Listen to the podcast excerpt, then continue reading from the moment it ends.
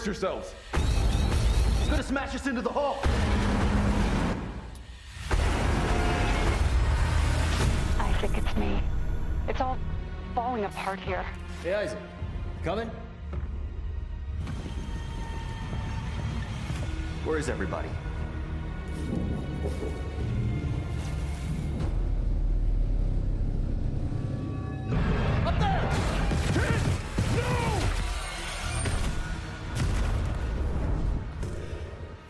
2008 udkom action survival horror spillet Dead Space. Spillet blev hyldet af både kritikere og spillere, og blev hurtigt anset som en moderne klassiker inden for sin genre. Dead Space blev udgivet af Electronic Arts, i folkemunde kendt som EA, og udviklet af spilstudiet EA Redwood Shores, der året efter skiftede navn til Visual Games. Dead Space er kraftigt inspireret af Alien-filmene og handler om Isaac Clarke, der i det 26. århundrede sammen med et lille vedligeholdelsescrew skal ombord på rumskibet USG Ishimura, hvortil al kommunikation er gået tabt. Isaac er særligt interesseret i at komme ombord på rumskibet, for hans kone er der også. Men det bliver hurtigt klart for alle, at noget er gået helt galt på skibet. Dead Space blev et stort hit og affødte to efterfølgere, hvoraf det tredje spil i følgetongen klarede sig hmm, mindre godt blandt både fans og anmeldere. I 2017 valgte EA at lukke Visual Games, og drømmen om et nyt Dead Space-spil så mindre og mindre sandsynlig ud.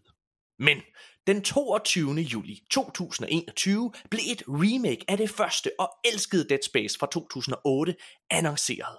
EA havde givet opgaven til Motive Studio, der lige havde bevist sig selv med det undervurderede Star Wars Squadrons fra 2020.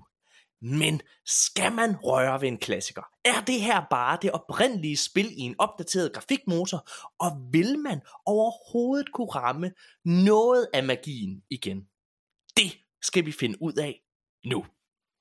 Mine damer og herrer, velkommen til Arkaden. Og øh, vi er så heldige at have besøg af, i den her anmeldelse, en af mine absolut yndlingsmennesker i hele den danske gaming scene. Øh, og det er ikke bare noget, jeg siger, nu sidder han og ryster lidt på, ah, det mener han ikke, det mener jeg. Øh, Danmarks måske bedste spiljournalist, Magnus Grof Andersen. Bum. Ej, mener du det? Det er Ja, det altså gør jeg. store ord. Øh, jeg har Det tænkt mig at tage jeg. den i hvert fald og løbe med den.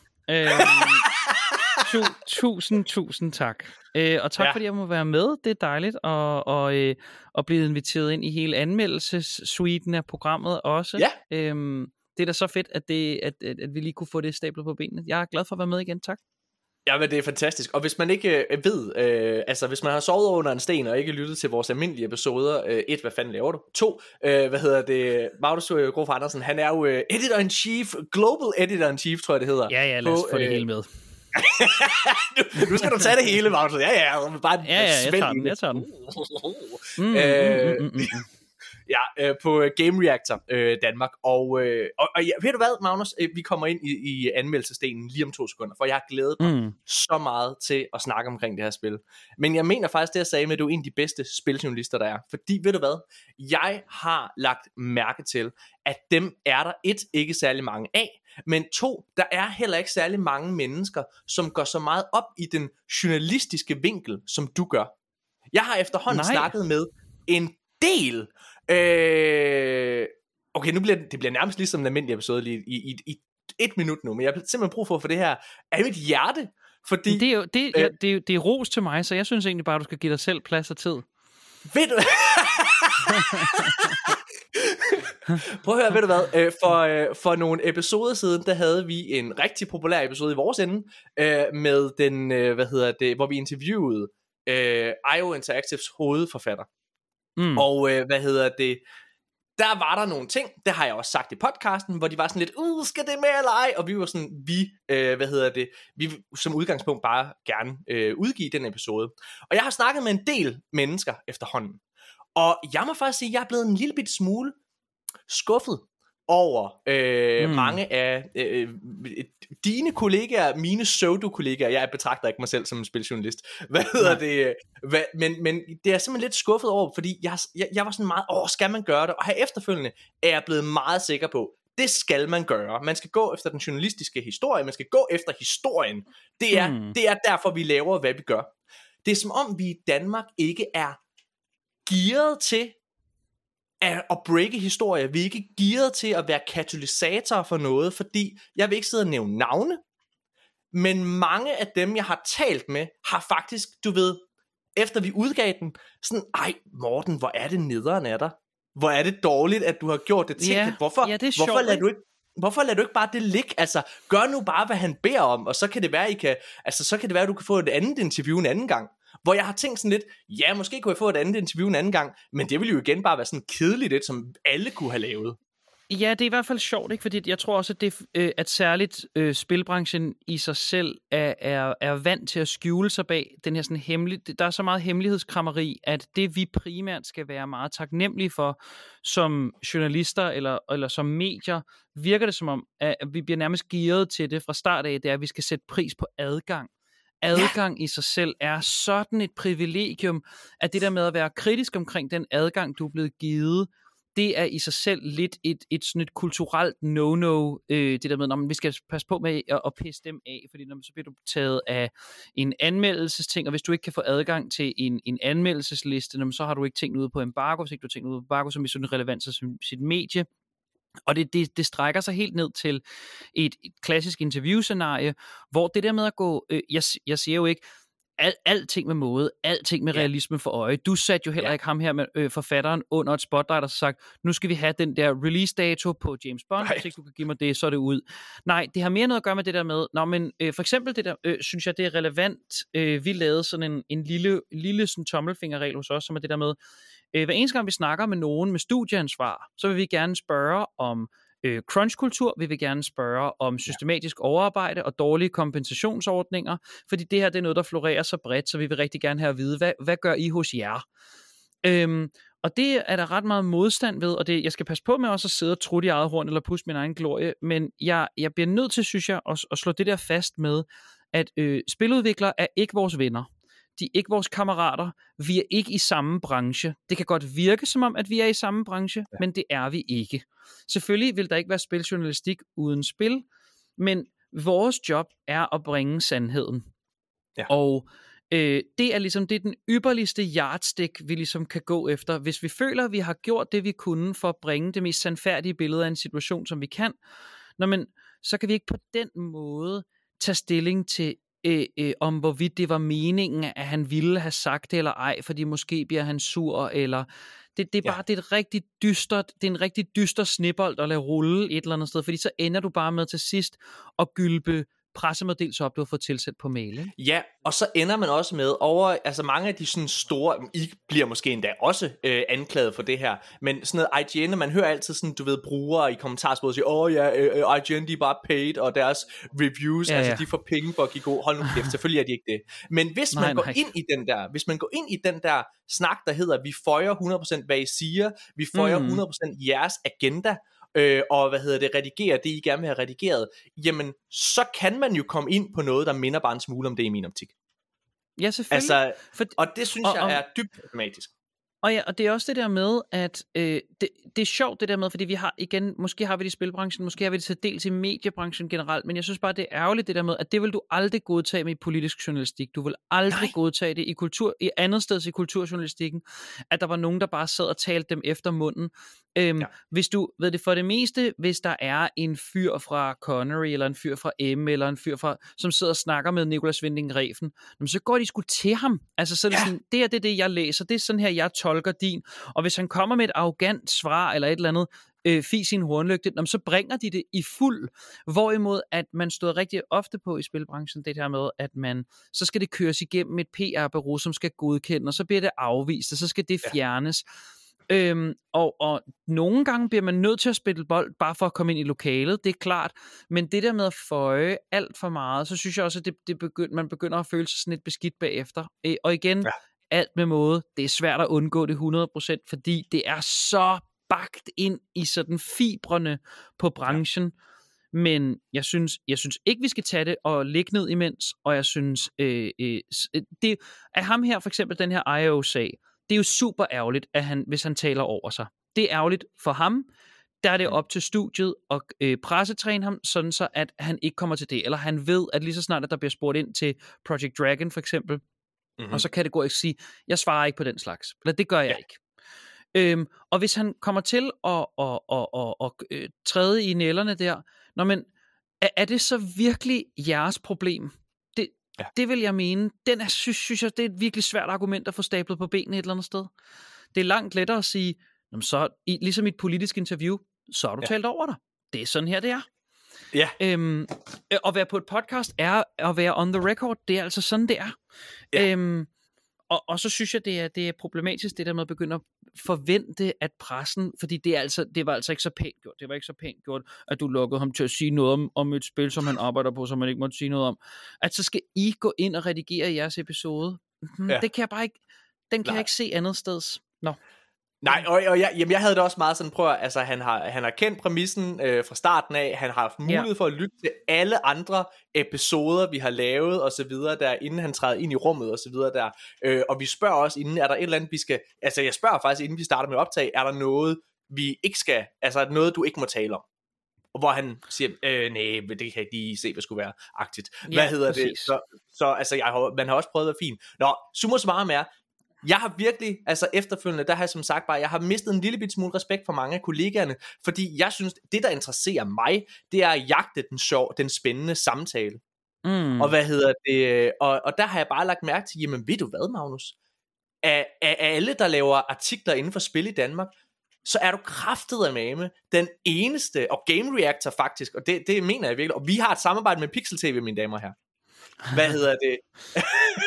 Game Reactor er de eneste, der rent faktisk jagter det her, og laver den spændende ting. Alt andet bliver bare øh, lidt, også ved vores venner ved Pixel, bliver bare sådan lidt, øh, jamen det bliver bare sådan lidt marmeladeagtigt, på en eller anden måde, hvis det giver mening. Altså jeg kan godt forstå det, øhm, og, og jeg synes heller ikke, vi kommer heller ikke altid i mål med det. Øh, nogle gange kommer vi også til at... Øhm, og måske være for hurtige til også at bringe i, i, i en, en rapport eller et rygte, som, som, vi, ikke, som vi ikke har fået uh, gennemtjekket godt nok. Og sådan Men der er i hvert fald et centralt ønske om, tror jeg, fra vores side, om at lave noget, som, fordi lynhurtigt kan det blive, her er trailer X for produkt ja. Y, eller her er pressemeddelelse om X antal solgte eksemplarer af spil Y. Ja. Og lynhurtigt, det synes jeg bare lynhurtigt, det kan blive, så det der med, at nogen har sagt noget interessant i et interview, eller nogen har, har kommet med noget, noget spændende kontekst, det vil vi bare gerne have. Øhm, men jeg kan, jeg kan vidderligt godt forstå, hvorfor det ender med at blive sådan der, fordi det er sådan her beroerne, som vi arbejder med, og som jo øh, tildeler os den adgang til de mest afgørende ting, som vi skal ja. bruge for at overleve. Det er ja. dem, som de disker op med, som værende ligesom gulderoden. Nu arter jer, og hvis I arter jer, Nå, men så falder der nok en, en kode af i tide til Hogwarts Legacy eller sådan noget, ikke? Så det er jo, sådan, det er der, det er og der sidder du og prikker mig lige ind i siden, fordi vi... Nej, det er jeg så ked af at høre. Nej, for det, som det eneste medie i Danmark følelse som, har vi Ej. ikke fået en fucking kode til Hogwarts Legacy. Ja, ej, jeg ved det godt. Jeg, jeg er også Ej. ked af det over det. Prøv at høre. øh, men det, det er dejligt. Lad os vende tilbage til noget, vi fik en, øh, en kode til. Øh, hvad hedder det? Og øh, det er jo øh, Dead Space, øh, som mm. vi skal sidde og tale om, Magnus. Magnus, jeg kom med en lille introduktion og en svater. Det føles nu som 100 år siden, jeg sagde det, fordi vi lige havde den her afstikker. Men det var en fornøjelse lige at tale om det. Øh, hvad hedder det? Og få det ud af... Det er faktisk noget, der har sådan lagt og, og fyldt en lille smule her. Øh, hvad hedder det? På det sidste. Øh, men lad os snakke om Dead Space. Prøv at høre her, ja. hvad er dit forhold? Hvad var dit forhold? Havde du et forhold til det originale Dead Space fra 2008? Øh, øh, overhovedet ikke. Nej, okay. Nej, øhm, jeg tror, at min generelle stillingtagen ved, og jeg, jeg ved heller ikke, hvordan det er sket, men det kender du måske også øh, fra film eller musik eller sådan noget, det der med, at der er en del af ens liv, hvor at der er visse genrer, der ikke tiltaler en så meget, og så undgår man det, fordi at man tænker, om det er ikke noget for mig. Og så ser man faktisk sig selv ændre sig ret meget gradvist over en længere periode, og så lige pludselig så bliver det en af ens absolute favoritter. Så det der med øh, sådan et action slash survival horror er blevet ret det er jeg blevet ret glad for. Måske også bare fordi, at det er en af de eneste steder, hvor man kan få den der lineære single-player 10-timers ja. historie, hvor, hvor, altså hvilke andre øh, genre tilbyder det efterhånden.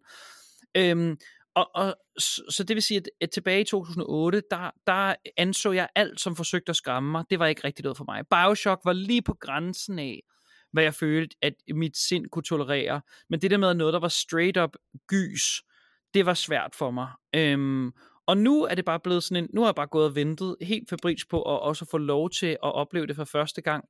Øh, det er jo ikke det samme som, at jeg ikke har haft berøring med det. det. Det er jo sådan en, jeg synes, det er en etableret del af kulturen i vores branche, så, så jeg vidste jo godt, hvad det handlede om, og jeg har jo set det i, i, i flere omgange. Ikke? Men øh, det her, det er først, helt første gang, jeg oplever det. Det er, det er fantastisk, fordi jeg, jeg, jeg er virkelig, jeg bliver lidt skræmt af spil, ikke så meget af film. Altså jeg, jeg mm. elsker øh, jeg elsker genre. Jeg arbejder med komik til daglig, og gys og komik er bare så nært beslægtet, at jeg sluger gys hele tiden. De bruger mm. meget de samme med, altså det lyder kedeligt og undskyld, jeg øh, måske børster nogens boble nu, men comedy og gys er jo meget matematik. Altså det er mm. det er meget øh, sådan helt simplificeret. Det er meget 1 2 3. Øh, ja, altså sådan det er punch, setups og punchlines øh, begge dele. Præcis, og, og nogle gange er det også bare en, en atmosfære eller en stemning, som er mm. sjov eller uhyggelig for den sags skyld, ikke også? Men, men ja, det er opbyggende på en eller anden måde. Og, øh, og jeg elsker, grund til at jeg elsker og misunder spilmediet så meget, det er fordi, at når man spiller noget, så sidder du og lever dig ind i det på en måde, du aldrig nogensinde vil kunne gøre i en film eller en tv-serie, fordi du mærker øh, handlingen på egen krop, eller hvad man skal kalde det. Og ja, derfor jamen, så har jeg altid, ja. derfor har jeg altid haft det svært med gyser øh, film, og øh, undskyld ikke gyserfilm, gyserspil, øh, fordi jeg synes det har været så skræmmende. Men med mm. Dead Space i 2008, der besluttede jeg mig simpelthen for, at jeg ville, jeg vil, jeg, jeg vil, jeg vil udfordre mig selv, og jeg ville igennem det. Og det var en, på, øh, øh, på en og samme tid var det både en af de mest forfærdelige oplevelser, jeg nogensinde har haft, men også en, af, øh, også en af de bedste. Altså fordi det, jeg synes virkelig, det var godt, dengang, dengang var i 2008, det var, det var lige her, hvor, hvor spil var begyndt at dyppe tæerne i det at have en god historie. Mm, og det, det her, det var dengang øh, en fremragende historie med twists and turns og hvad hedder det og, og alle mulige ting. Øhm, så jeg glædede mig rigtig, rigtig meget til at spille den her nye remake. Men jeg var også meget bekymret, øh, fordi jeg synes, jeg er blevet træt af remakes. Men, men jeg oplevede, da jeg spillede det her, så blev jeg opmærksom på, hvorfor jeg er træt af remakes. Og det er fordi, de fleste af slagsen føles som et money grab. Øh, mm. Jeg synes for eksempel, at The Last of Us Part 1, jeg synes, The Last of Us er, eller jeg synes, The Last of Us 1 og 2 er de to bedste spil nogensinde lavet. Toren mm. mest, øh, i min optik. Øh, ja. Så jeg elsker det første, The Last of Us. Men den fik en remasterering tilbage i 2014, blev originalt udgivet i 2013, og jeg kan huske dengang, at den blev annonceret. Jeg forstod godt, hvorfor man vil have et en opdateret grafisk oplevelse af den, fordi der kommer den her nye HBO-show, som altså er helt fantastisk og alle mulige ting, og selvfølgelig vil få et nyt publikum til sig. Men jeg kan ikke lide ideen med, at den kostede, altså det var fuld pris. Og, jeg, mm. og da jeg sad og spillede det, øh, så havde jeg også oplevelsen af, det er bare en opdateret grafikmotor af det gamle spil. Der er ikke noget ja. gameplay element, der er blevet opdateret. Det er det samme spil. Jeg sidder og spiller. Mm. Der er intet opdateret. Alle havde håbet på, okay, men så kan det være, at de tager de forbedringer, der var gameplaymæssigt fra The Last of Us Part 2, og implementerer i etteren og retænker det. Men på godt og ondt, så gjorde de ikke det. Og det der med at tage fuld pris, åh, det synes jeg var grådigt. Så jeg var meget, meget bekymret for det. Men det er Dead Space ikke. Dead Space føles ikke som et money grab. Dead Space, jeg, da jeg sad og spillede det, så var jeg blæst bagover fra starten af. Jeg var bekymret, inden jeg gik ind til det, fordi at man havde hørt, de havde lavet nye, de havde, de havde, de havde taget øh, et ejerskab på det her spil, og det vil sige, de havde hmm. opdateret mm. nogle steder, hvor de følte, det havde mangler. Isaac Clark, som er hovedkarakteren, du spiller, har i det første spil ikke nogen stemme. Han har ikke nogen dialog andet end, øh, uh, øh, hvad hedder det, altså når, når der er noget der. Det, det er ligesom det eneste, han har. Øh, han er bare en silent protagonist. Øh, men de nye her, der har han, ligesom i øh, Dead Space 2, en stemme, han er en karakter, han interagerer med omgivelserne med, og med de andre NPC'er. Øhm, og udover det, så vidste jeg, at de også havde været inde og opdateret noget gameplay, så jeg var sådan lidt, åh, bliver det her godt? For mig, Magnus, og jeg glæder mig til at høre, hvad du synes, jeg elskede det her. Og for at sætte en lille, krø- altså jeg elsker det her spil, og for at sætte en lille krølle på det, jeg sagde med et money grab og alle mulige ting, så synes jeg, at EA med det her spil sætter en helt ny standard for, hvad remakes skal være, og hvad de skal kunne. Magnus, take it away. Hvad synes du? Altså som, som udgangspunkt øh, er jeg jo fu- øh, fuldstændig enig. Jeg elskede det fra start til slut. Nu må jeg så sige, min, min position, som vi også snakker om før, er jo, er jo mere unik i den forstand, at jeg har ikke noget forhold til den originale, så det der med, det er ikke fordi, jeg har købt det i 08, og nu forventes at skulle købe det igen. Øhm, men så, så, så for mig er det jo, jeg køber jo et, jeg har, hvis det var mig, der var forbruger, så ville jeg købe et nyt spil. Og derfor Og der vil jeg bare lige- den, ja undskyld. Ja, lad mig, lad mig bare lige sige i forhold til min konklusion på The Last of Us Part 1 i sin tid, bare, bare lige for sådan at, at undergrave den pointe. Hvis man aldrig havde spillet The Last of Us, så er de 650 kroner mere end det værd. Men har du spillet det, hvilket de fleste Playstation-fans har, så synes jeg Ja. ikke, det er. Hvad hedder det? det Nej, værd. det er Og også, bare og det er også, det er, du det er også derfor, at med, at med remakes er prissætning enormt vigtigt, og selvfølgelig også distancen imellem øh, øh, hvad er det, det spil, man genskaber eller forsøger at restaurere øh, med henblik på at præsentere det for et nyt publikum. Ikke?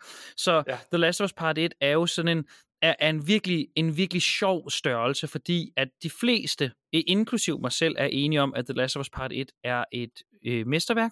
Jeg synes Ja. stadigvæk, at det, øh, at det, det, som The Last of Us Part 1 minder mig hovedsageligt om, er, hvor meget bedre jeg kan lide part 2.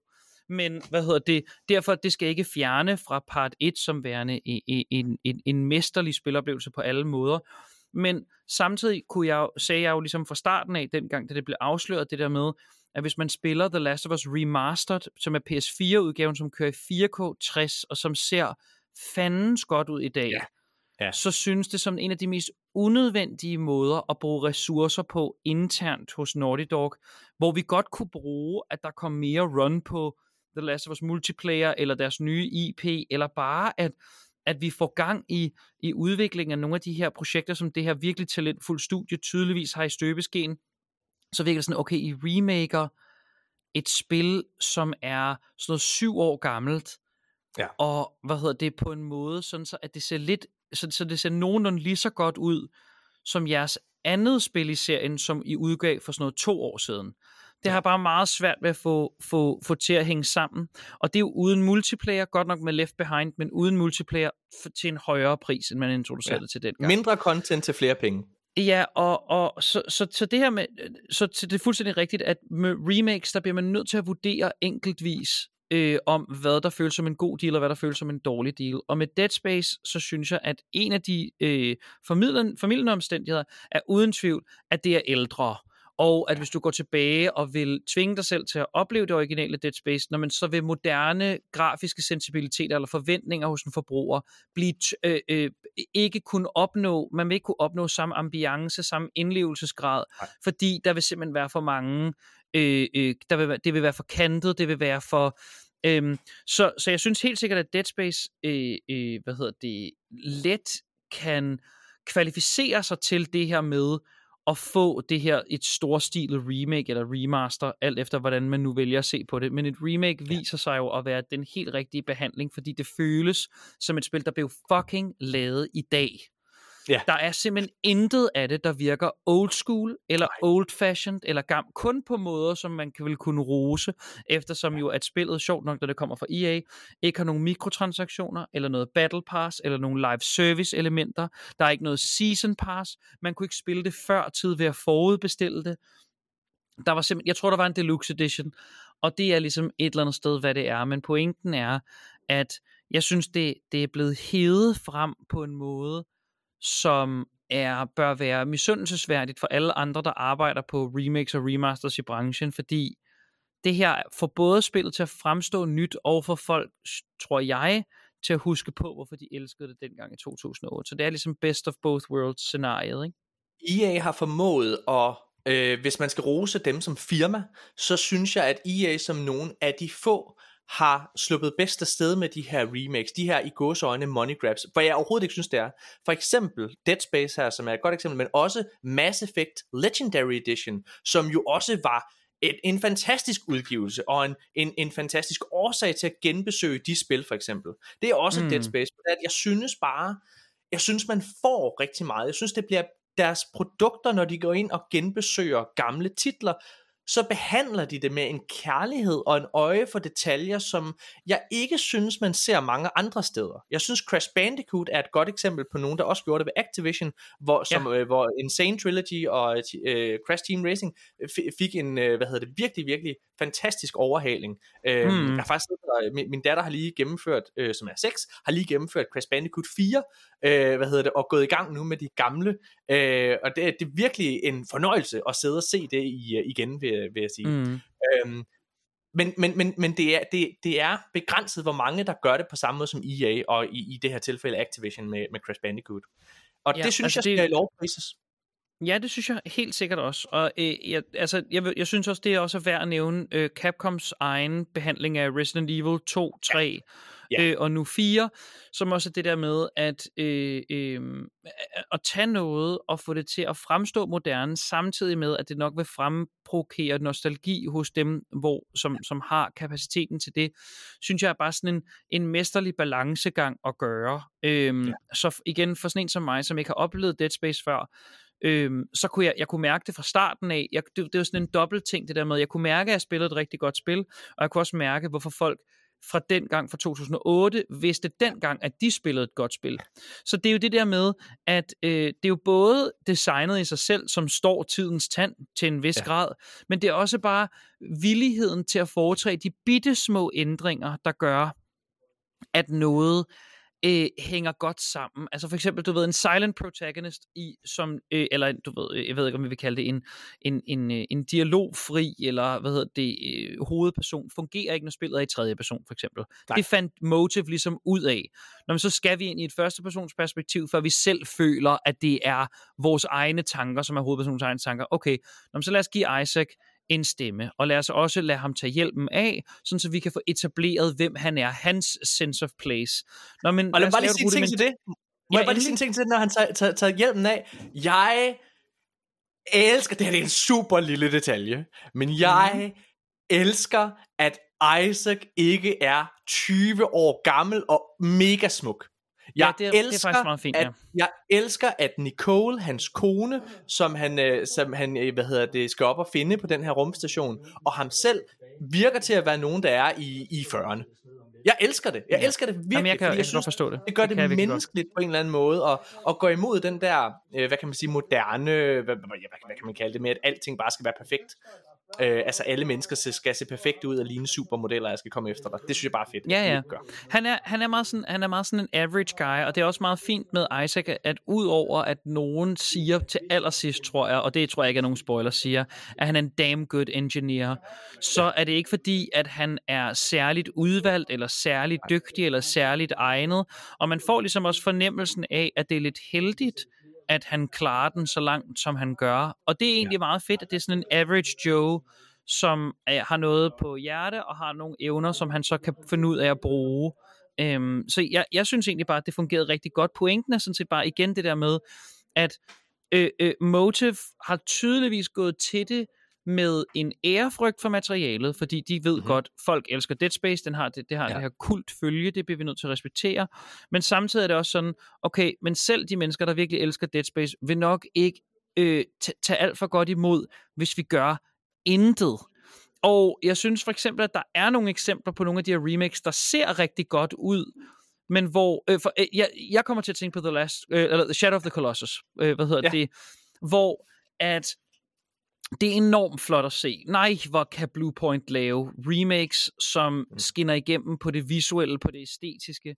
Men hvad det, Shadow of the Colossus har så den primære anke, at det er lavet af Team Eco, som ikke kunne finde ud af at lave øh, moderne styring, om så deres liv afhang af det. så bare det der med at, at, at, ride, at ride på den her hest, og bruge ja. det der svært til at vise retningen, øh, rudimentær platforming, det er lige så styltet og ringe og dårligt, og det kan også godt være for mig, der var stærke følelser omkring det. Nej, jeg er så enig Øh, med dig. Jeg er så enig øh. med dig, for jeg kan huske, da jeg sad og spillede det, så havde det også lidt... Det virker som en principsag, at det her remake får så gode anmeldelser. Ja, præcis. Og det, og det er altså- bare sådan, det, det, det, irriterede mig bare så meget for det der med, I har, der bliver ikke lavet et remake igen. Det tør jeg godt Nej. sige, fordi så skal vi jo til, hvis, hvis man går efter den der hele tiden, den der turnus eller pendulet, der svinger frem og tilbage, så skal vi jo så remake det vi, som er, hvad er det, i 30'erne eller derover, vil, øh, vil anses som værende nyere og nyere spil. Og det giver fand, det vil sige, vi, vi har et shot til et moder- moderniseret remake af Shadow of the Colossus, for ellers går spillet ligesom i glemmebogen, og så skal vi ikke ligesom tilbage til den, til den igen. Og så er det bare så irriterende, at spillet føltes, som det føltes at spille i år 2000 og whatever, 5 eller 6, eller hvornår det så var.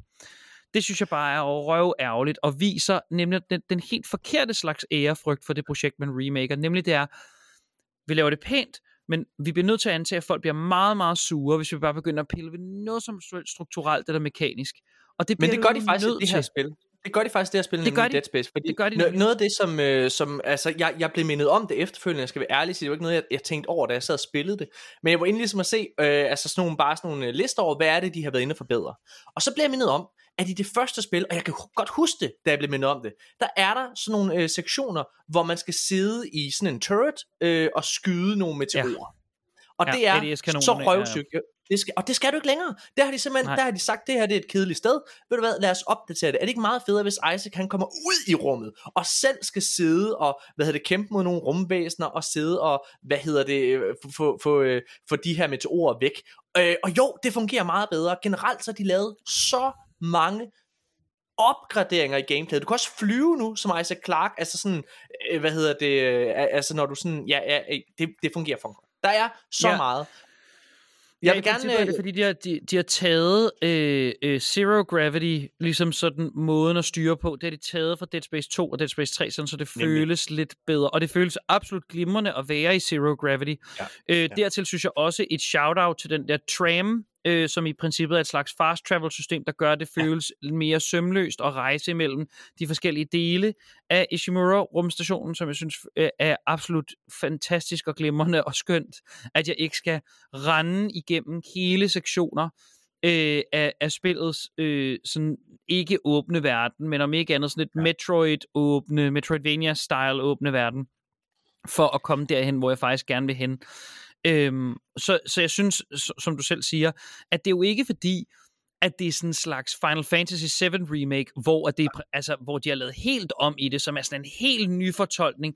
Men det handler bare om retuscheringer. Sørge for, at hver eneste kigge på hvert eneste aspekt, hver eneste bestanddel af den originale oplevelse, og så sige, okay, men der er noget, der er lidt her med pacingen her. Vi, hvad kan vi ja. Gøre her? Nå, men lad os lige droppe en fjende her, sørge for, at der vælter noget, noget, øh, noget røg ud herfra. Hvad kan vi gøre med lyset derovre? Har, vi for, ja. Har spilleren for lidt ammo her? Hvordan kan vi sørge for, at der er lidt mere ammo? Bare det. Ja. der med at sørge for, at, rent, at strukturen forbliver den samme, samtidig med, at det føles bedre hvert minut at spille. Og der synes jeg bare sådan, at Dead Space, det er sådan, jeg har ikke set det bedre, tror jeg. I hvert fald ikke de sidste par år, Nej. øh, hvor et remake har, har taget mig med storm på den måde. Øhm, Og, Så det og skal det jeg sgu have. må, Ja, det skal de, og jeg øh, vil gerne øh, bare sådan hurtigt perifært øh, øh, sige, at grafikken er virkelig flot. Altså sindssygt Ja. flot. Jeg synes, der er så meget at sige om det, andet end det er virkelig, virkelig et pænt Ej, det er spil. Jeg et pænt spil. Det er fucking fedt spil, men ved du hvad, det der virkelig tog røven på mig, det var lyden. Ja. Og atmosfæren. Og nu skal jeg fortælle dig en lille historie. Fordi Ja, inden, at den her spil, øh, inden det her spil blev udgivet, så var der en udvikler bag Dead Space, altså fra The Motive, som ude at sige, at han ikke turde spille det her spil med høretelefoner på. Og øh, mig og Nikolaj i, i vores almindelige podcast, vi sad og jokede lidt med, ja, men det jo også PR-snak og alle mulige ting. ja, ja. Nå, nu skal du høre. Så jeg har spillet det, jeg fik en kode til det til Xbox, og øh, hvor det faktisk kører en lille smule bedre end på Playstation. Der er hurtigere loading-tider og alle mulige ting på, øh, på Xbox.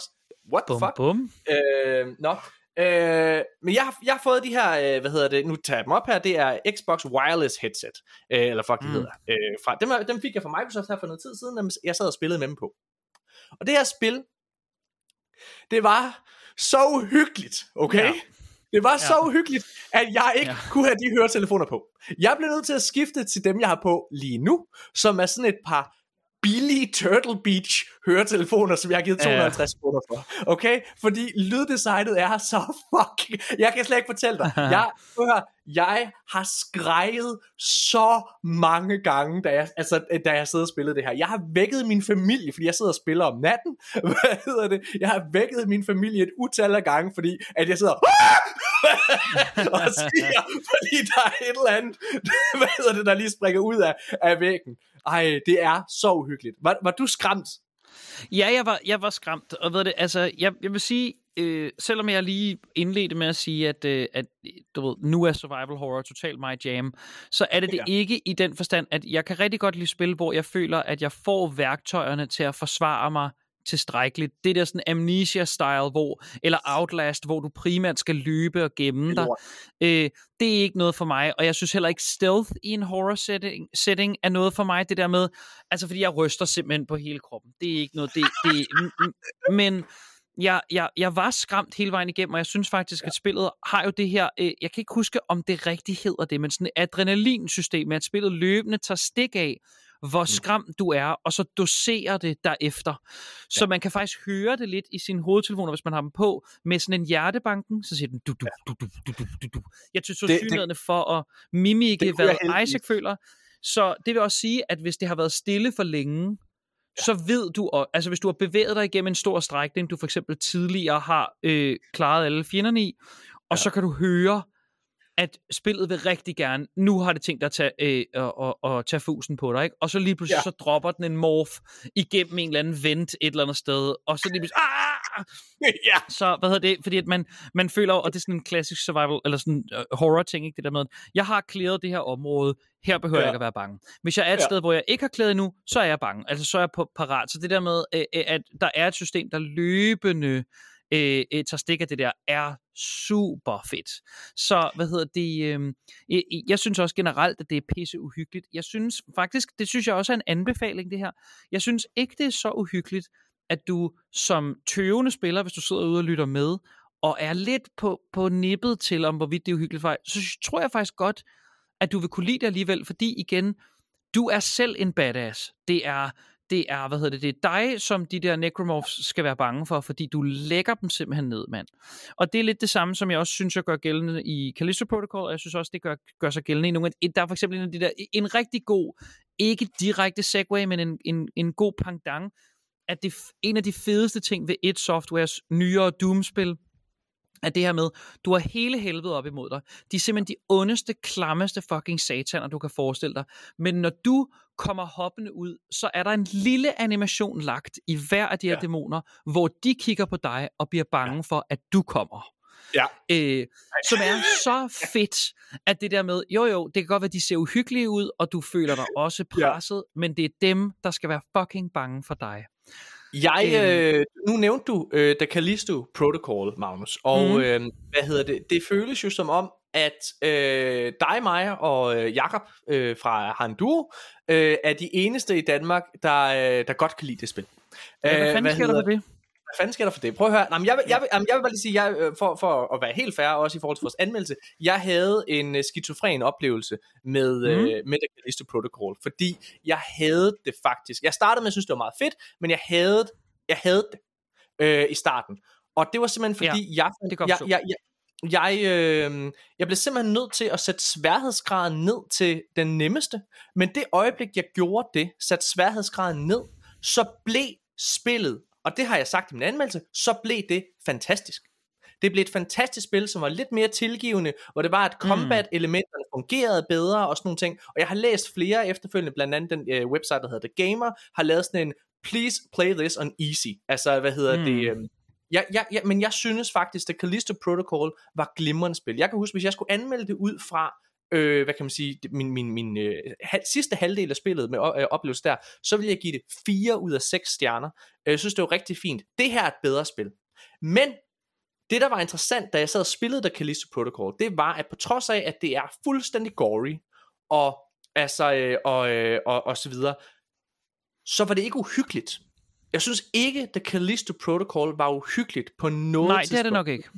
Fordi at de der jumpscares, man kunne se dem komme, det kan du ikke Mm. i Dead Space. Der føler jeg altid, det kommer, når du mindst venter det. Det er både, det er ikke lige så gory som, øh, hvad hedder det, The Callisto Protocol, øh, der skal også meget til, vil jeg sige, men hvad hedder det, men det er skræmmende. Altså, det er en bedre pakke i sidste ende, Øh, og nu ved jeg, at du, øh, uden, jeg vil ikke afsløre din karakter, men jeg vil sige, at du har givet The Callisto Protocol og øh, Dead Space den samme karakter. Det er rigtigt. Så jeg kunne, det er rigtigt. jeg kunne rigtig godt tænke mig faktisk at høre, jamen, i bagklogskabens lys, eller hvad man skal sige, hvor ligger du mm. så henne nu? Øh, jeg vil sige for mig, du var inde på det til at starte med. Det Dead Space gør fantastisk, er noget, der Callisto Protocol også gør. Fordi det jeg savner i 2022 og 2023, det er simpelthen at spil, de respekterer min tid. Ja. Spil er blevet for store uden grund. Altså hele det der open world, jeg kan huske for fem år siden, der var det kæmpestort, øh, hvad hedder det, trækplaster, det var et salgsargument, at du havde et kæmpestort spil med en open world, hvor du bare kan blive i 500 timer. Det er det ikke længere. For mig at se, så er det faktisk det modsatte, fordi øh, det er, der er så langt mellem snapsene, når det kommer til, øh, hvad hedder det, open world spil. Og jeg vil have noget, som er koncentreret, som er lækkert. Og det er The Callisto Protocol faktisk. The Callisto Protocol er en super lineær, rigtig god oplevelse. Jeg vil faktisk våge den påstand, at The Callisto Protocol har i min optik en lidt bedre historie end Dead Space. Det tror jeg, tror, jeg også selv, jeg mener. Ja. Øhm, men, men det ændrer, jeg tror, men det hvis, i bagklogskabens lys, det er sjovt, du nævner det, hvad hedder det, øh, hvis jeg skal grænske mig selv en lille smule, så tror jeg også, at en af de ting, jeg var så glad for ved Callisto Protocol, var, at det fik lov til at eksistere. Ja. Yeah. Øh, nu, det skuffende salgstal, nu synes jeg også, det, igen, det er sådan en klassisk ting. Jeg, jeg vender altid tilbage til den samme nyhedshistorie fra den gang, hvor at jeg tror, det var Hitman Absolution, øh, ja. Crystal Dynamics første Tomb Raider, og jeg kan ikke huske, hvad det ellers var, men hvor Guardians at, øh, Square i, øh, når man at, øh, øh, øh, at IO, eller ikke, Square Enix var ude at sige, at de var skuffet over tre centrale spillanceringer det år.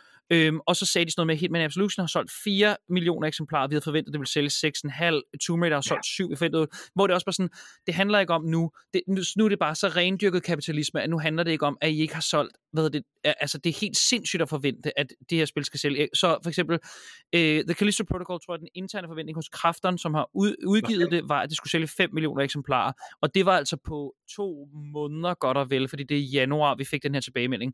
Så det er fuldstændig sindssygt. Fuldstændig stjernesindssygt, at et linært, øh, en, inden for en lineært spil inden for en niche-genre. En ny IP. Ja, en ny, helt ny IP, ikke?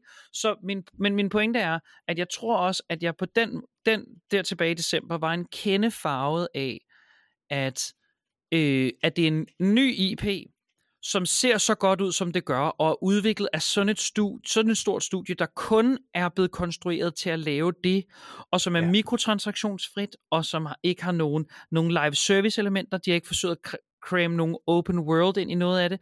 Det er jo også skønt for Dead Space, men Dead Space er trods alt et remake fra tiden før det her, alt det ja. her begyndte at florere, hvorimod at øh, The Callisto Protocol er helt nyt. Og vi bliver et eller andet sted nødt til at se, se os selv i øjnene i den her moderne verden, hvor den ene fucking live service lukker efter den anden. Det er jo bare sådan ja. noget 3-4-5 stykker de sidste 3-4 uger.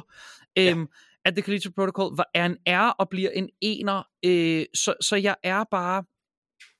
Jeg er glad for, at det fandtes.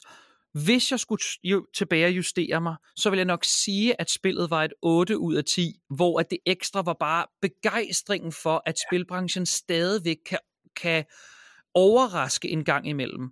Øhm, og ved du hvad, du er, nu er du inde på noget fantastisk, fordi ved du hvad, jeg, jeg, jeg, jeg nævnte det i vores anmeldelse af Callisto Protocol, at jeg sammenlignede øh, Callisto Protocol med det første Uncharted Drake's Fortune. Som mm. Uncharted er fantastisk. Det første Uncharted er et spil, som viser ekstremt meget potentiale, men yeah. på ingen måde er et øh, lige så godt og helt støbt spil, hverken narrativt eller gameplaymæssigt, som efterfølgerne er. Nej, det er rigtigt. Og det er på samme måde, jeg har det med The Callisto Protocol. Fordi The Callisto Protocol skriger potentiale. Det skriger mm. innovation. Øh, jeg er ikke glad for det der nærkampsystem, hvor du skal sveje fra den ene side til den anden, men Nej. jeg anerkender fuldt ud, at det er der, og jeg synes, det er fedt, at vi har et spilstudie, der tør prøve noget nyt. Det synes mm. jeg er mm. fedt. Og, og, og jeg har det virkelig, jeg har det virkelig sådan, at, at jeg vil gerne se mere af det univers, og jeg, jeg er også en prøver, 2 millioner fucking eksemplarer solgt på, øh, på, på to måneder, halvanden måned er det faktisk, ikke også, af, hvad hedder det, af en helt ny IP, er jo noget, de fleste spil vil sælge deres sjæl for at få lov til. Mm. Og så jeg, jeg håber virkelig, vi får en efterfølger, og jeg synes, vi har alt for mange medier, der har prøvet sådan at, altså allerede at, at, at, at slagte spillet sådan lidt på forhånd, og sådan sige, det er dødt, nu kommer den aldrig nogensinde til at, at komme tilbage, Glenn Schofield, han er færdig. Det var som, som, som om efter, at han havde hans kontrovers på, på Twitter, øh, med, hvad hedder det, hvor han øh, bakkede en lille smule op om crunch-kultur, og så videre, ja. at så alle så så bare sure på ham, og nu er han bare det værste menneske i verden, ikke? Øhm, oh, jo føles det som. Som er noget fis. Altså, øhm, og ved det, det er dumt sagt. Altså, han siger noget, der er dumt. Men det er, det, det, ved det, hvor mange siger ikke noget dumt på Twitter? Øh, særligt ja. i kampens hede, så det er sådan en svær ja. ting, ikke? Øh, så jeg, jeg, jeg, jeg, synes, jeg synes også, det er ærgerligt, som du siger, at det fik den behandling, den gjorde. Øh, og, men jeg, samtidig så tror jeg også, at Dead Space er på mange måder, et, altså Dead Space Remake er et mere raffineret spil. Ja. Nu kan man sige, at det har også haft fordelen af at være igennem møllen to gange. Øhm, fordi at de, de kan gå tilbage på et langt mere granulært niveau og se det øh, fra, et, fra en mere sådan objektiv distance, hvor jeg kunne forestille yeah. mig, at striking distance også virker der som, når et spil udkommer den 25. december, eller hvad var det, den 12. december, altså et eller andet. Når et spil udkommer i december, så er det fordi, at publisheren har sagt, at det skal være ude inden for det her, for Q4. Det, der er bare ikke nogen anden grund. Øh, eller fordi de mener, og det tror jeg også, Schofield selv pri- delvist har indrømmet, at det er fordi, de gerne vil have holiday sales med. Yes. Så de har fucking pushet, mand. De har pushet, ja. og en, at, at øh, jeg vil jo holde stadig fast i, og sådan er det jo med tekniske knaster, at jeg oplevede ingen på min vej Nej. igennem. At andre så havde dem, det har jeg fuldt ud respekt for. Det er bare sådan her, det er med tekniske fejl, at vi kan ikke, jeg kan ikke gengive dem, jeg kan ikke lade som om. Øhm, men jeg vil samtidig også sige, at Dead Space Remake virker på mig som om, at de fleste mente var flawless nærmest hele vejen igennem, fordi Motive har haft tiden og har haft øh, har så også haft fordelen af, hvad der ligner en forsinkelse til deres ja. januar-vindue. Øhm, så det er, det er det bedre spil, det er den mere, øh, den mere raffinerede struktur, det er nok de bedre våben, øhm, og så, så hvis man skal veje de to mere direkte op mod hinanden, så kan jeg sagtens se det, og jeg kan også sagtens se det dobbelte i, at Game Reactor har to nitaller til dem begge to, hvor jeg sidder og kalder den ene åbenlyst bedre end den anden. Øh, jeg tror bare, at jeg synes helt sikkert, at det er, jeg synes bare, at det som Schofield og resten af Striking Distance gjorde, var pisse fucking modigt, det der med, han har selv lavet Dead Space, okay, nu laver jeg en, en, en spirituel efterfølger til mit eget ja. spil, nu går jeg tilbage, og så ser jeg, at jeg kan give den her en fucking skalle, og det synes jeg bare, han gør, ikke? Det synes jeg også. Øhm, og jeg vil bare lige bakke op omkring det, du siger, fordi ja. det, er jo, det er jo nemlig rigtigt, jeg vil slet ikke nævnt, men, men Glenn Schofield, altså grunden til, at vi sammenligner med Callisto Protocol og mange andre medier ja. gør det, det er jo fordi, at Glenn Schofield var ham, der skabte Dead Space i sin tid. Han var ligesom, øh, hvad kan man kalde det, øh, øh leder af øh, det, der hedder EA Redwood Shores i sin tid. Ja. Øh, og, og øh, og, og betragtet det som værende en af de sådan ret centrale øh, producer og instruktører ved det, ja. i spilbranchen generelt i løbet af de sidste 10-15 år. Og, og Dead Space remaket her har faktisk en lille hyldest til ham, fordi hvis man kigger i øh, på våbnene, og man zoomer helt ind, så står der faktisk Schofield Weapons. Øh, altså som, som en, ja, sådan en lille ære til oh. ham. Altså det er ham, der er våbenfabrikant, for det var ham, der ligesom var med at pushe meget til med, at man skulle skære lemmer af og sådan nogle ting, og det er jo også noget, der går igen i Callisto Protocol. Der er ikke nogen tvivl om, Dead Space, det er det bedre produkt, som du siger. Men ja. det er der jo mange årsager til. Det er en, en eksisterende IP, hvor man har kunne læne sig op af en masse ting, der fungerede rigtig godt i det første, og så opdatere det til, til, til moderne tid, og så har det som sagt haft tiden på, øh, med, altså, altså med sig, fordi EA har, har givet dem plads og tid til at udvikle sig. Øh, jeg håber, at de her to franchises kommer til at eksistere ved siden af hinanden, fordi hvis vi skal vende tilbage til Dead Space, så vil jeg enormt gerne have mere af det her. Øh, det, her, det, her det her remake har gjort, at jeg håber, at øh, de øh, laver det samme med toeren, og så rebooter træeren fuldstændig. Altså starter forfra. Ja, øh, hvad hedder det? Det er det, som folk øh, men, siger. Ja, det kunne jeg virkelig, virkelig godt tænke mig. Jeg synes, det er, jeg synes, det er fantastisk. Øh, men det er, jo, det, det er jo sjovt ved det. Jeg har, jeg har jo heller ikke, jeg har jo hverken spillet Dead Space 2 eller Dead Space 3, så jeg vil jo bare gerne have, at der er mere, fordi jeg vil gerne have det hele med ind. Øhm, jeg, jeg var faktisk, øh, jeg var en del af ikke, jeg arbejdede ikke i branchen, men jeg kan godt huske, da Dead Space 3 udkom. Mm-hmm. Øhm, og den her, øh, den her, det her vinterplanets snowy yes. ting, som erstattede det der mørke, og et fokus på co-op. Og så hvis man øh, spørger sådan branchekritikere som, øh, som for eksempel Jim Sterling, så er Dead Space 3 en af de første spil, som i helt og holdent sådan single-player-universer begynder at introducere sådan nogle lidt mobile, free-to-play-elementer, øhm, som i Motive helt sikkert skulle sparke for døren. Jeg vil også lige lov til at sige, at øh, nu virker det som om, at Dead Space Remake klarer sig rigtig godt, men vi skal også lige huske, at Motive har også lige fået ansvaret om at udvikle et single-player Iron Man-spil, og ja. efter al sandsynlighed også et single-player Black Panther-spil, tror ja. vi. Øh, så der er også lagt op til, og jeg ved det sådan, Motive er ligesom EA's, og Motive og, e, og Respawn er ligesom de to interessante studier, som EA har i hele staben. Ja. Og de er, øh, de er kommer til at være øh, tæt beskæftiget det næste lange stykke tid. Altså Respawn er, skal det... så ikke lave det der single-player Titanfall-spil, fordi det måtte vi så ikke få.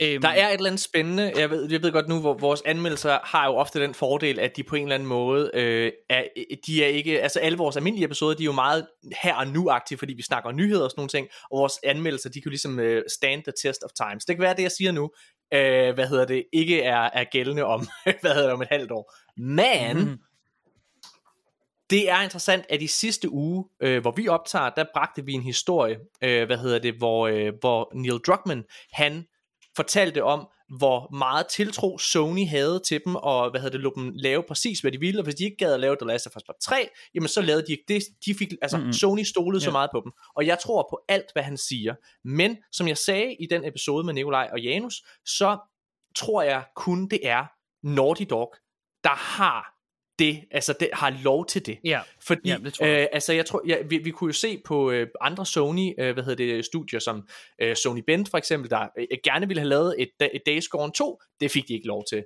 Øh, hvad hedder det, øh, mm-hmm. og jeg tror, at det er lidt det samme med, med det her, altså fordi at jeg tror ikke, der er nogen studier ved EA, der rent faktisk har lov til at lave, hvad de vil. Jeg synes, det er mærkværdigt, at vi ikke har Titanfall 3. Og jeg har hørt, at øh, det der Titanfall 3 egentlig skulle have været en campa- et campaign-element til en af deres største succeser, nemlig Apex Legends. Ja, ja. Altså, det så det, det, det, det, det forstår jeg simpelthen ikke. Jeg ved ikke, hvem der træffer de her beslutninger, og det virkede også sådan, altså jeg er jo glad for, at vi har fået Dead Space Remake, men det virkede også som sådan en tilfældig beslutning lige, lige, ja. lige ud af det blå. Nå, men nu bringer vi bare, okay, så bringer vi bare Dead Space tilbage. Men ja. det sådan, øh, øh, midt, i et, midt i en tidspunkt, hvor at, øh, at folk har bedt om at få singleplayer campaigns tilbage til Battlefield, og hvor de rigtig gerne vil have øh, øh, hvor, hvor der er en, en hav af forskellige IP'er, som hvad hedder det, der er blevet aktivt er blevet lukket ned for. Så sådan, okay, men så bringer vi bare Dead Space tilbage. Er I glade ja. så? Så var sådan, ja, det virker bare som om, I ikke rigtig har nogen sådan overhængende øh, idé om, hvad det er, I ligesom, ja. hvad det er, I laver meget af tiden. Ja. Så nu, øh, øh, det, det skulle jo, det ville give god mening, hvis nu et Motive, at EA havde sagt, sat Motive af til ligesom at sige, men nu har vi Dead Space, ved det, hvis det her klarer sig godt, så har vi Dead Space som en central drivkraft fremadrettet, og det er også noget med til at please nogle fans.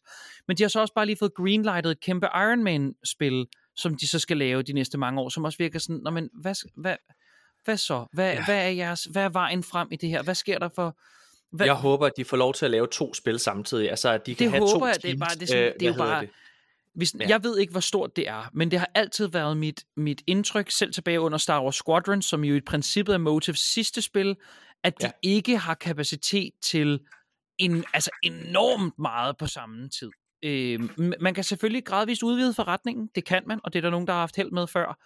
Øh, men jeg, jeg, jeg er bekymret for, at der ikke er samme ro nu øh, fordi at EA gør det der, som EA altid gør, det der med, at nu er de blevet overbevist om, at Motive er rigtig dygtige, så nu kaster ja. de dem bare alting, og ved første gang de fejler, så enten bliver de lukket, eller så skal de fuldstændig, øh, jeg, jeg kan ikke huske, hvad det er for noget, for, for sådan et ord, som øh, pengemænd bliver ved med at bruge, men sådan det der med reconfigure, eller du ja. ved, vi, vi rejusterer lige, vi laver lige ja. om i kompositionen af vores studier og sådan noget, ikke? så det, jeg, jeg, jeg, jeg beder for dem, jeg beder, at det bliver en succes. Det synes jeg, det ser ud som om, der var nogle tidlige ja, salgstal for det fysiske marked, som var sådan ja. lidt øh, blandet, men jeg kunne ikke forestille mig, at det ikke ville klare sig godt. Øhm. Jeg, øh, jeg har lige googlet lynhurtigt, at, øh, hvad hedder det... Øh, jeg har lige googlet, hvor mange mennesker der er, og der er mellem, øh, ifølge Google, øh, mellem 200 øh, og øh, 1 til 500 ansatte. Okay, det er fandme mange. Okay, så kan det de godt mange to. Så jeg tror godt, altså, de kan håndtere to. Jeg, ja, jeg, jeg så håber, kan de godt, jeg, helt sikkert. Og jeg, og, jeg, og jeg vil våge den påstand, at selvom der er ikke nogen tvivl om, de har givet Dead Space en kæmpe hånd og en kæmpe kærlighedserklæring, så kræver det et mindre hold, vil jeg mene, når du har skabelonen, du har historien mm. skrevet, altså der er mindre development time øh, i det, og nu har de jo også motoren og alle game mechanics og så videre her i det her spil, så jeg håber, at, at man vil kunne gøre det. Øh, jeg, jeg har i hvert fald lyst til mere, øh, og jeg vil også sige, det det gør det her, det er, at for mig, så viser det, at singleplayer-spil er på vej tilbage. Altså, fordi hvis man jeg kigger på det, det, man. Jeg håber det. for, hvis man kigger på det, så alle de her fucking game as a service ting, og det er også derfor, jeg tror desværre, at Sony, de går en mørk fremtid i møde, fordi de er hoppet på Ubisoft-vognen, og jagter altså game as a service modellen en masse nu her. Mm. Det er jo kommet frem, at de bruger 95, undskyld, 75, sorry, 75, hvilket også er meget, 75% af deres ressourcer øh, på, øh, hvad hedder det, på alt andet end single player spil. Det vil sige, VR og Game as a Service er en del af de 75%. Øh, og det tror jeg er forkert allokeret. Jamen, det, Øhm. det tror jeg også. Øhm, Altså igen, jeg synes tallene begynder at tale for sig selv. Altså hvor mange af dem. Fordi det er sådan en, det er sådan en klassisk, øh, ved det, nu skal, det, nu skal der heller ikke gå sådan en politik i den, og det er heller ikke fordi, jeg, jeg ved det, ser mig ondt på kapitalisme generelt. Det er slet ikke det. Jeg siger bare, at sådan som den moderne spilbranche fungerer, så er det ikke nok at tjene mange penge. Du skal Nej. kontinuerligt tjene flere penge altid. Da, ved det, uendelig vækst er det eneste reelle mål her. Ja. Så de ser jo lynhurtigt det der med, ah, men vi kan jo, vi kan ikke bare kan vi sælge spillet til fuld pris, vi kan også kontinuerligt få mere omsætning ud af den samme forbruger. Det er vores nøgle til at Ja. hæve vækstniveauet over de næste 10-20 år. Men det viser sig så bare, at, øh, ved det, som du jo også selv så fint sagde tidligere, at det, så handler det ikke længere om folks penge, så handler det om folks tid. Og hvad skal de, Ja. hvis de bruger al deres tid på Destiny, hvordan kan de så bruge deres tid på Avengers? Og hvis de bruger al deres tid på Avengers, hvordan skal de få også bruge deres tid på? Så... Og vi kan jo se, Magnus, altså jeg bliver simpelthen så træt, for vi kan bare se, at det er rigtigt, at de Game as a Service spil, som lander og som sælger, de, altså det er pengemaskiner. Ja, det er kæmpe, det, det, ja, det, er, det er et sort hul, hvor du bare kan smide penge ned, og så bliver det ved.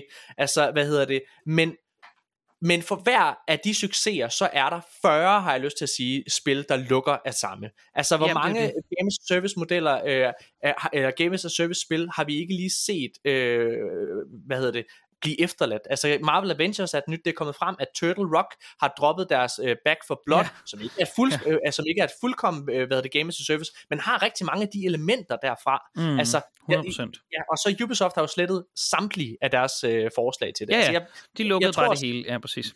så, så jeg, jeg, jeg tror simpelthen nul og niks på det, men sådan et spil som Dead Space, det kommer til at sælge om 10 år. Ah, okay, ikke 10 år. Jo, måske, måske men i hvert fald om 5 år, så sælger Ja, det her ja, stadig. ja. Og så har du stadigvæk en god oplevelse her.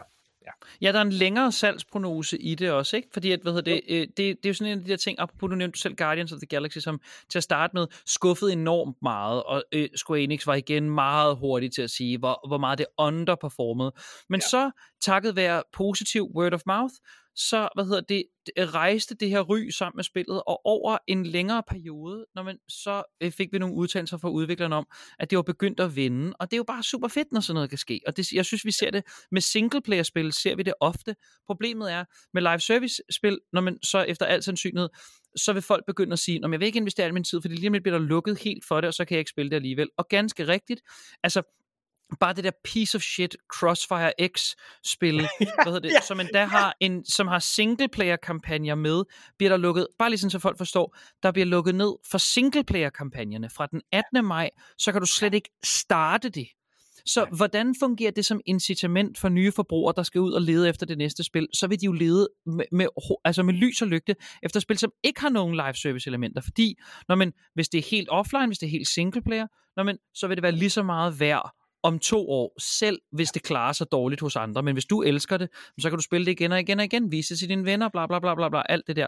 Så det er bare sådan, det- Dead Space, ligesom Callisto Protocol, fremstår jo bare, synes jeg, som et langt bedre svar på, hvad det er, spil skal kunne give os, Ja. i stedet for det her Avengers, øh, øh, Destiny, Babylon's Fall, sorte hul, vi har været i de sidste par år, ikke? Og jeg, jeg, Øhm. tror, øh, jeg, jeg tror virkelig, at vi kommer... Jamen, jeg, jeg, jeg tror virkelig på at det der med, at når du sidder og sammenligner med, hvad en biografbillet koster kontra et spil, så, så, så, så de der, jeg, jeg kan egentlig godt gå med på, at Dead Space er 650 kroner værd. Hvad hedder mm. det? Øh, så altså, jeg tror bare, hvad hedder det? Ja, jeg tror, jeg tror bare, jeg tror bare, der skal justeres i det. Altså, så skal man have sådan nogle 100%. fantastiske oplevelser som det her. Nå, prøv at, hvad hedder det, lad os øh, få rundet af, Magnus, og komme med en konklusion til Dead Space, fordi altså, diskussionen omkring, øh, hvad hedder det, Game as a Service, skal jo fortsætte for evigt ellers. Øh, er det, forstår. Magnus, skal jeg, øh, skal, jeg, skal jeg starte med at komme med en konklusion, jeg skrevet Ja, ned? endelig. Lad, begynd du bare. Okay, og så som sagt, øh, jeg, jeg beder dig konvertere til mellem 5 og 6. Jeg kan fortælle på, øh, på Game Reactor, der har du givet det 9 ud af 10. Så jeg glæder Ja. mig meget til at høre, om det bliver en 5 eller en 6'er. Nå, men ah. Ah. øh, nu kan du få min. Nu kan du få min. okay, min konklusion til Dead Space-spillet er som følger. Med Dead Space sætter Motive Studio en ny standard for, hvordan man laver et remake. Spillet er ikke bare en opdateret grafikmotor af originalen fra 2008. Det er et kærlighedsbrev, og spillet løfter alle originalens svagheder. Alt fra gameplay til det narrative perspektiv. Grafikken er flot, spillet imponerende og fyldt med detaljer og easter eggs. Men for mig så var det, der stjal billedet særligt atmosfæren og lyddesignet. Det er skræmmende og enormt vel eksekveret. Jeg endte med at gå endnu mere begejstret fra det her remake, end jeg gjorde fra originalen, da jeg spillede det for nu næsten 15 år siden. Jeg håber Motive Studio får nøglerne til den her franchise. Remaker 2'eren og rebooter 3'eren, for jeg vil have mere af det her univers, og gerne snart. 5 ud af 6 kæmpe store stjerner. Sådan, Magnus. Meget flot. øhm, og med mange af de samme pointer, som jeg kommer med. Nu har jeg det ikke, nu har jeg det ikke stående foran mig, men øh, da jeg skrev min anmeldelse, så sagde jeg, øh, så sagde jeg, jeg synes Dead Space Remake er en triumf for alt det, som det er meningen, at et remake skal være. Det er både nostalgifremkaldende for dem, som har spillet Dead Space før og har let efter en undskyldning for at komme tilbage ind i Viscerals fantastiske univers, samtidig med, at det her er en åbenlys håndsudrækning til alle dem, som har hørt om spillet, men endnu ikke har fået taget sig sammen til at spille det, og har været bange for, at grafik og måske til del struktur, som er for- blevet forældet, som årene er gået, har været et lidt af et turn-off for endelig at investere.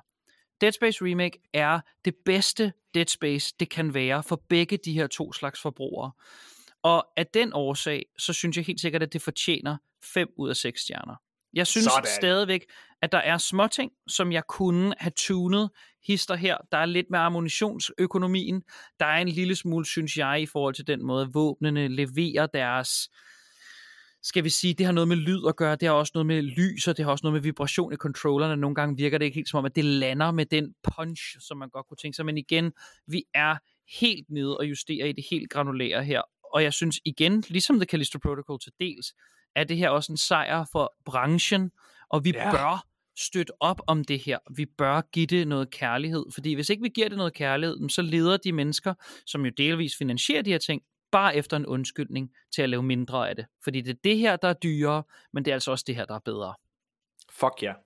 Ej, hvor er det godt. Ej, hvor er jeg glad. Og Magnus, godt. altså du er jo, øh, hver gang du deltager i vores podcast, så er du med til at løfte niveauet, synes jeg, øh, særligt det savlige. Og nu, bare lige for at gå full circle, inden vi siger farvel, så brokkede jeg mig over, at jeg ikke havde fået en kode til Hogwarts Legacy. Lige mens vi har optaget, så er den ja. Lige øh, tunet ind her, hvad hedder ja. det, på min, øh, på min mail. Det glæder jeg mig rigtig meget til at prøve. Hvad ja. Hedder det?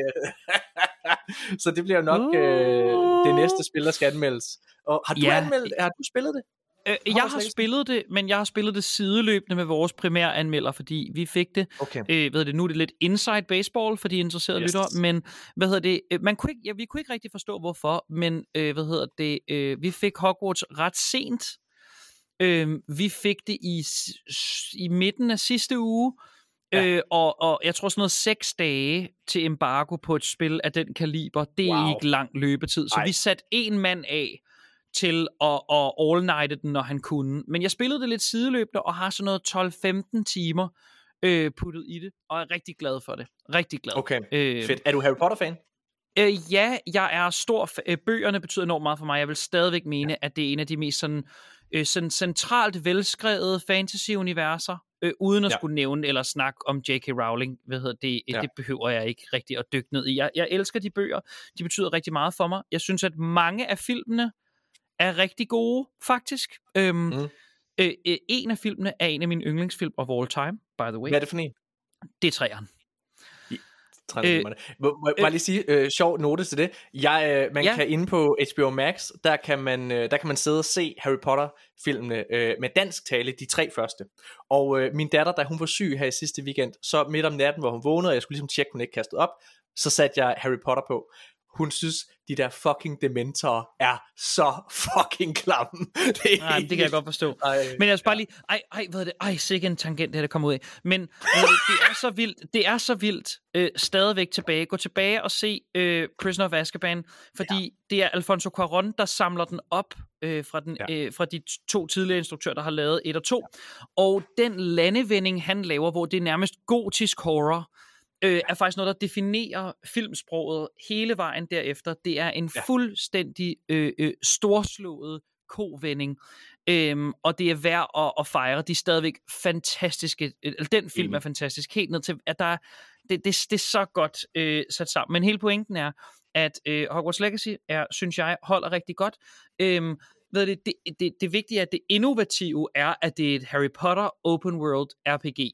Det er ikke ja. Open world RPG'et bag Harry Potter, som på den måde er nyskabende. Det handler bare meget om, at det er spændende at være der, hvor du er.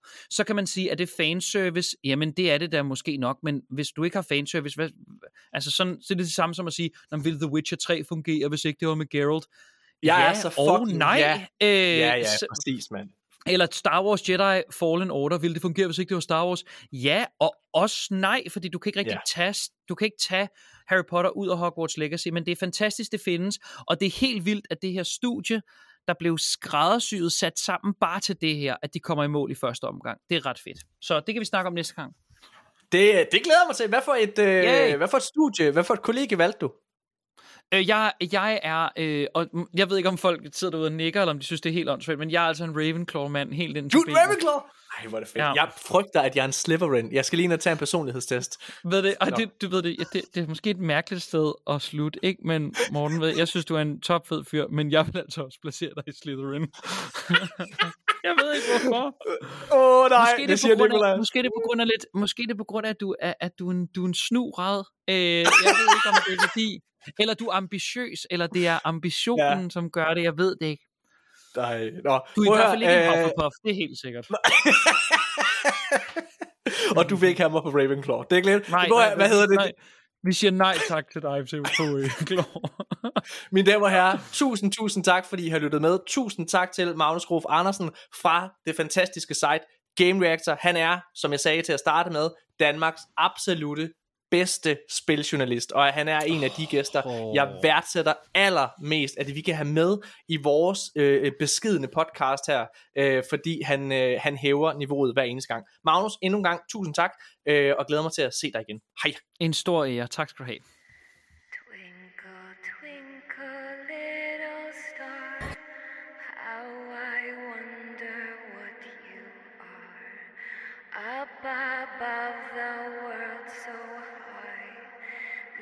Like a diamond